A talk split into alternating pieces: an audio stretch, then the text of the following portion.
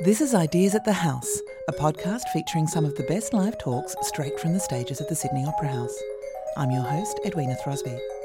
In September of twenty seventeen, the Saudi Arabian government announced it was lifting its long-standing ban on women driving cars. The decision was an historic milestone for Saudi women's rights and reflected a growing women's movement in the region. The Right to Drive campaign was begun by the Saudi engineer, writer and activist Manal al-Sharif, and today's podcast is an extract of her presentation at All About Women in twenty eighteen.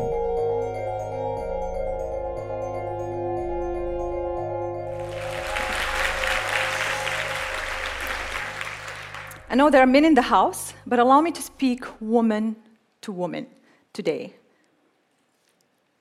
In the aftermath of the Women to Drive campaign in two thousand eleven, I was targeted by the government, the local media, and radicals. I couldn't believe the hate being directed at one woman and her family for taking a stand and breaking a taboo. I was systematically targeted at work, in the media, in the mosque, and the streets. I couldn't give interviews or speak. I was pressured to shut up. Despite this, I kept using my social media. This is why it's so important to have your social media up and running. Unblocked to publicize the institutionalized oppression of women in my country. One time, my son was beaten in school for being the son of Manal al-Sharif. That's when I decided to write my memoir. It was for him. People would go to my, the... People would go to my parents in the house, yes, knock on them, and ask them to discipline their wayward daughter. At the lowest point, my father had to sit in a Friday sermon listening to the imam, calling women who dared to drive whores. And I'm the leader. I was seeking to corrupt, he said, Muslim women and disrupt social order by calling for women to sit at the wheel. Mama, my mother, would call me regularly in tears, asking me to stop because of my parent, because my parents were going through so much because of my actions, and they were so afraid that I would be put in jail again. With a broken heart, every time I tell my mom I will stop, at the day the first Saudi driver license is issued to a woman. In two thousand twelve, I was awarded the Václav Havel Award for Creative Dissent. It's a big word, really. I had to look in the dictionary, like, what's dissent? And I was invited to give the acceptance speech in Oslo. This was my first encounter with the outside world. I was working as an engineer in Aramco. It's a state oil-owned company, and it's the largest producer of oil in the world. I was an engineer working there, and one of the executives told me they wouldn't allow me to leave the country to give the acceptance speech. And he said, "We don't want to associate our name with you." I'm Taurus. Tell me you can't do something, I go do it. Don't try me. I left his office and I resigned. And I went to Oslo to give the acceptance speech. Ten minutes before I went on the stage to give the acceptance speech, I received a message from my company. Uh, as someone who works there, you can apply for interest-free loan to buy your own house. So I resigned, and I had the loan approved. I finished the paperwork and everything, and they said it was declined.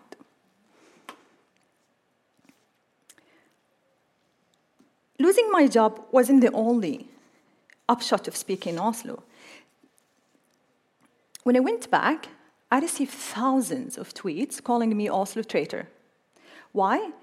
Because in that speech, I talked about the radical Islam and the degrading context about women in our textbook books and in um, the religious textbooks and in the curriculums we study in school.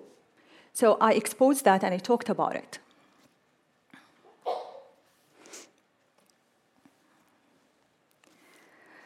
There was a fatwa, actually, the same time, the same week after I came back from Oslo. The fatwa, or a religious ruling, was issued stating that I was no longer Muslim. And you know what that means. In a country like Saudi Arabia, that means it's the same, uh, fatwa is exactly has the same power as law here in other countries. And that means that I was in physical danger, I could be even assassinated, as well as being homeless, jobless, and financially vulnerable, all this for speaking up in Oslo about the role of radical Islam, which I believe has dragged us backward in Saudi Arabia. I had to leave the country after that. It, it was a, a lot of unfortunate, I would say, sequence of events when I was in Saudi Arabia, and then I had to decide that it's too much to take after one year. So I had to leave to neighboring Dubai in two thousand twelve. I had a son from my second marriage, but my second marriage was never approved by the government. So I had first son from my first marriage who lives in Saudi. I cannot take him outside. I have a second son who is um, not granted visa to enter Saudi Arabia. So I have two sons who never met until this day, all because of my activism. We were stuck really in Dubai, and we were looking, me and my ex-husband, for a place to live. So we applied to Australia and as uh, skilled, they call them skilled workers, and within a month we get the visa, the permanent residency, and we moved here last March. Everyone, when I was packing my stuff, were asking me, why Australia? I didn't have an answer until this year. As a Saudi woman, I grew up with a big list of things that I cannot do. Actually, it's easier to list the things that I could do than the things I couldn't do. I grew up finding ways to do them. I want to tell you about the most courageous, the most rebellious, and the most difficult challenge I had in my life. The most courageous thing I've ever done wasn't uncovering my face or spending ten years working in an all-male environment. The most courageous act of my life was breaking the chains within. The chains. I don't know if I pronounce it right. And finding the strength to fight my own battles. My most rebellious moment, it wasn't leading the Women to Drive movement. And it wasn't, um, it was really simply being me, Manal.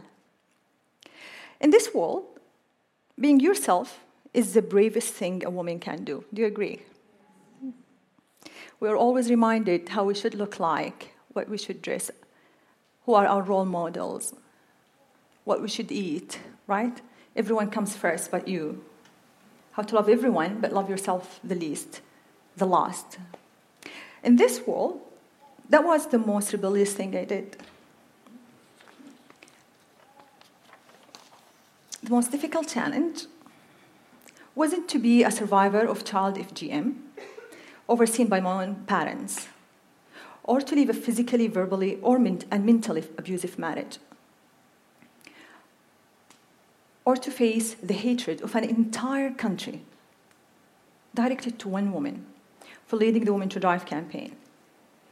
Do you know what was the most challenge and the bravest thing I did in my life? Was forgiving. Forgiving my parents, forgiving my ex-husband, and forgiving the whole society. And I think that is the most difficult thing you will face in your life. I've prov- I have been proudly, do you want to listen to my, the names? I'm going to list my titles. I've been proudly called disrespectful for defying laws that disrespected me. I've been proudly called a corrupter for encouraging my fellow Saudi women to speak up for themselves. I've been proudly called a traitor of the nation and the faith for challenging the degrading narrative of women in our textbooks and teachings. For the last six years, I've had two faces. In my own country, I've been the villain, the Joker in the Batman, the corrupt woman who challenged religion and was deserving of hate. To the outside world, I was a hero. Neither of these images affected me because I knew my true purpose, my identity, and what I believed in. For me, dissents are the true patriots, those who care enough about their country and sacrifice everything to try to change it for the better. It's not about waiting to see a light at the end of the tunnel. It's about carrying your own torch and walk in that tunnel. Here in Australia, for the first time in my thirty-eight years, I'm completely free to be myself. with no societal or religious constraints, no family obligations or expectations. There's no box that I'm required to fit into. No one called me disrespectful or wanting to follow my dream, for wanting to follow my dreams and aspir- aspirations. It's my hope that one day I can feel the same in my own home country. For me, home is a place where you can be yourself with no one's permission. I'm certain that moving to Sydney was the right decision. It was five a.m. in New South Wales, the morning of September twenty-seventh. Although it was still the evening of September twenty-sixth in Saudi Arabia, I woke up to give my son Daniel his medicine. He had ear surgery the night before. I don't read my messages when I wake up, but I have a B B C uh, notification shows, and it showed this: Saudi Arabia to lift driving ban on women. I thought my sleepy eyes were cheating me, so I had to look twice, three times, and I really broke in tears that moment. Within a minute, my phone went crazy. My email was swamped with interview requests. I was doing interviews from five a.m. to one a.m. that day, and I was flying the next day for my Europe t- book tour. Almost everyone I knew was contacting me, con- congratulating me. In spite of all this, the only person I wanted to talk to at that moment was Mama. I always knew, deep inside me, that the day of women driving would come. What I didn't know was that she would not be there to celebrate it with me. She had passed away with a great deal of pain in her heart because her daughter had driven a car and been publicly shamed throughout Saudi Arabia. Now that taboo would be lifted, and in that moment, I miss her more than ever.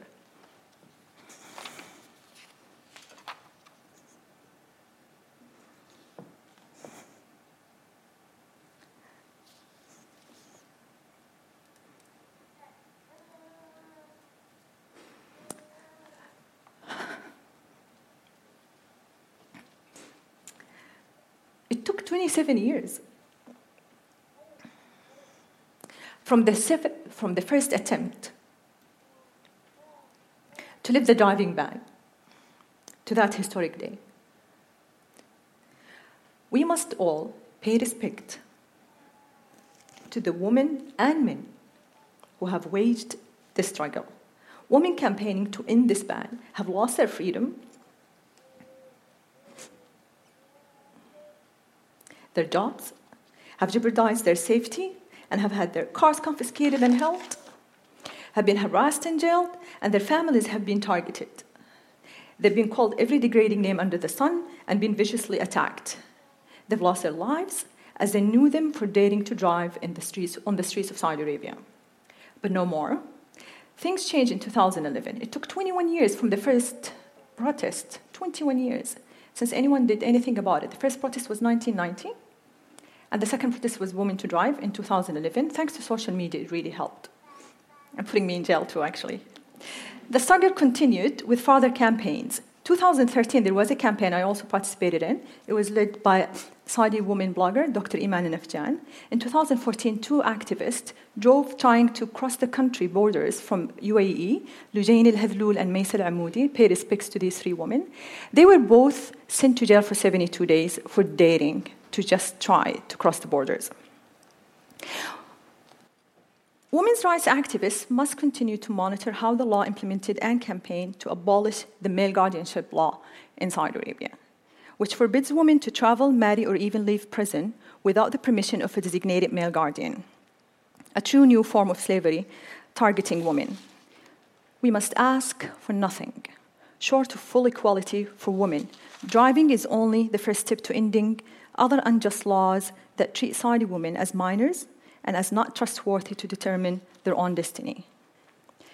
It's been interesting for me to listen to all the reporters. You know, all the reporters went out like, why the lifting the ban came out today?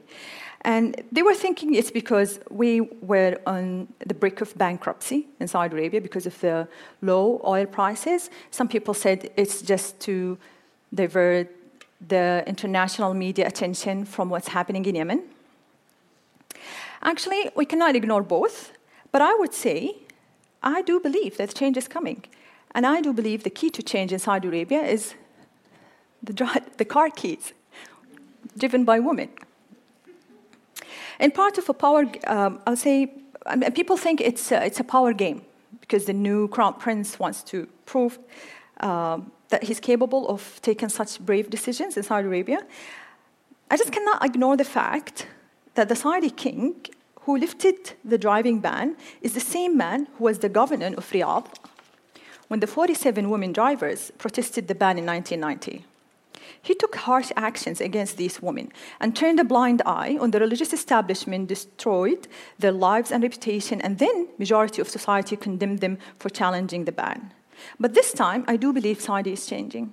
The current leader of the power, the Crown Prince, Mohammed bin Salman, they call him M B S, um, he started Vision called twenty thirty, and I was very skeptical about it. But uh, gladly, one of the women to drive team, she works in his team.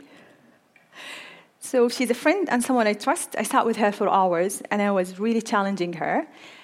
And for my surprise, things are as being told to us.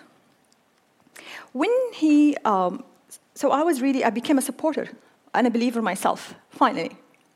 When he was named the Crown Prince, I remember I was in my book tour in the U S, and it was eleven p m, and I went to my Twitter and tweeted, I can finally have hope that Saudi Arabia is changing.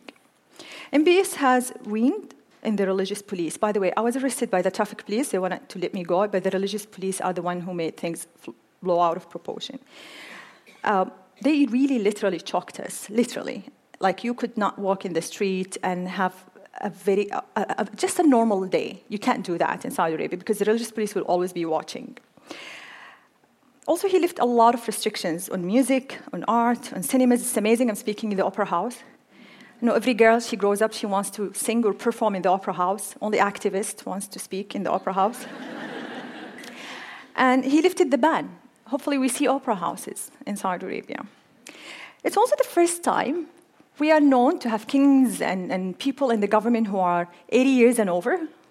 He's the first who's younger than me. He's eighty-two. But these changes may not be permanent. The Saudi Arabian political system is very complicated. You would think because we are an absolute monarchy, we have a king, so the king has the absolute power. Not true. So we have different groups. Each group has their own, um, let's say, interest, and they are not, they don't overlap. Everyone has their own interests, and they are really disconnected from each other. So one man cannot really take decision and execute it, which is the king.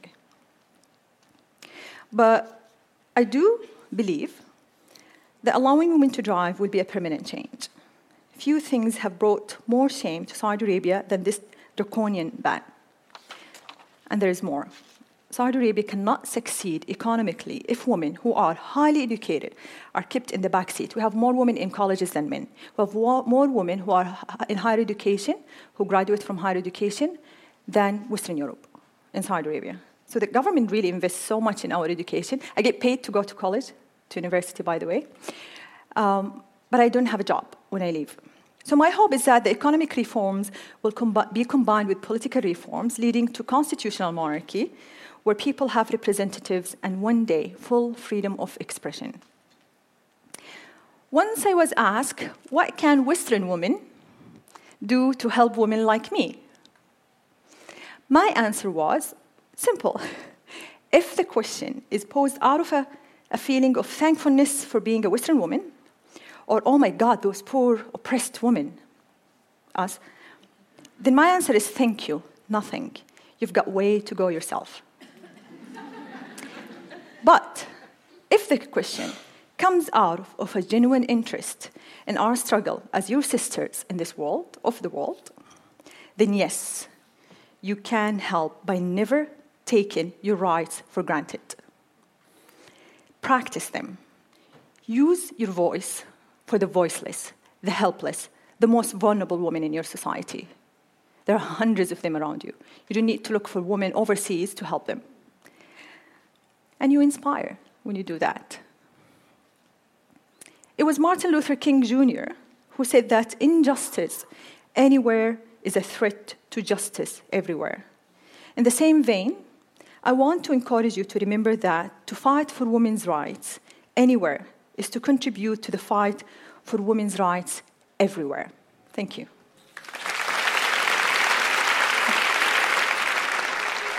That was Manal al-Sharif at All About Women twenty eighteen.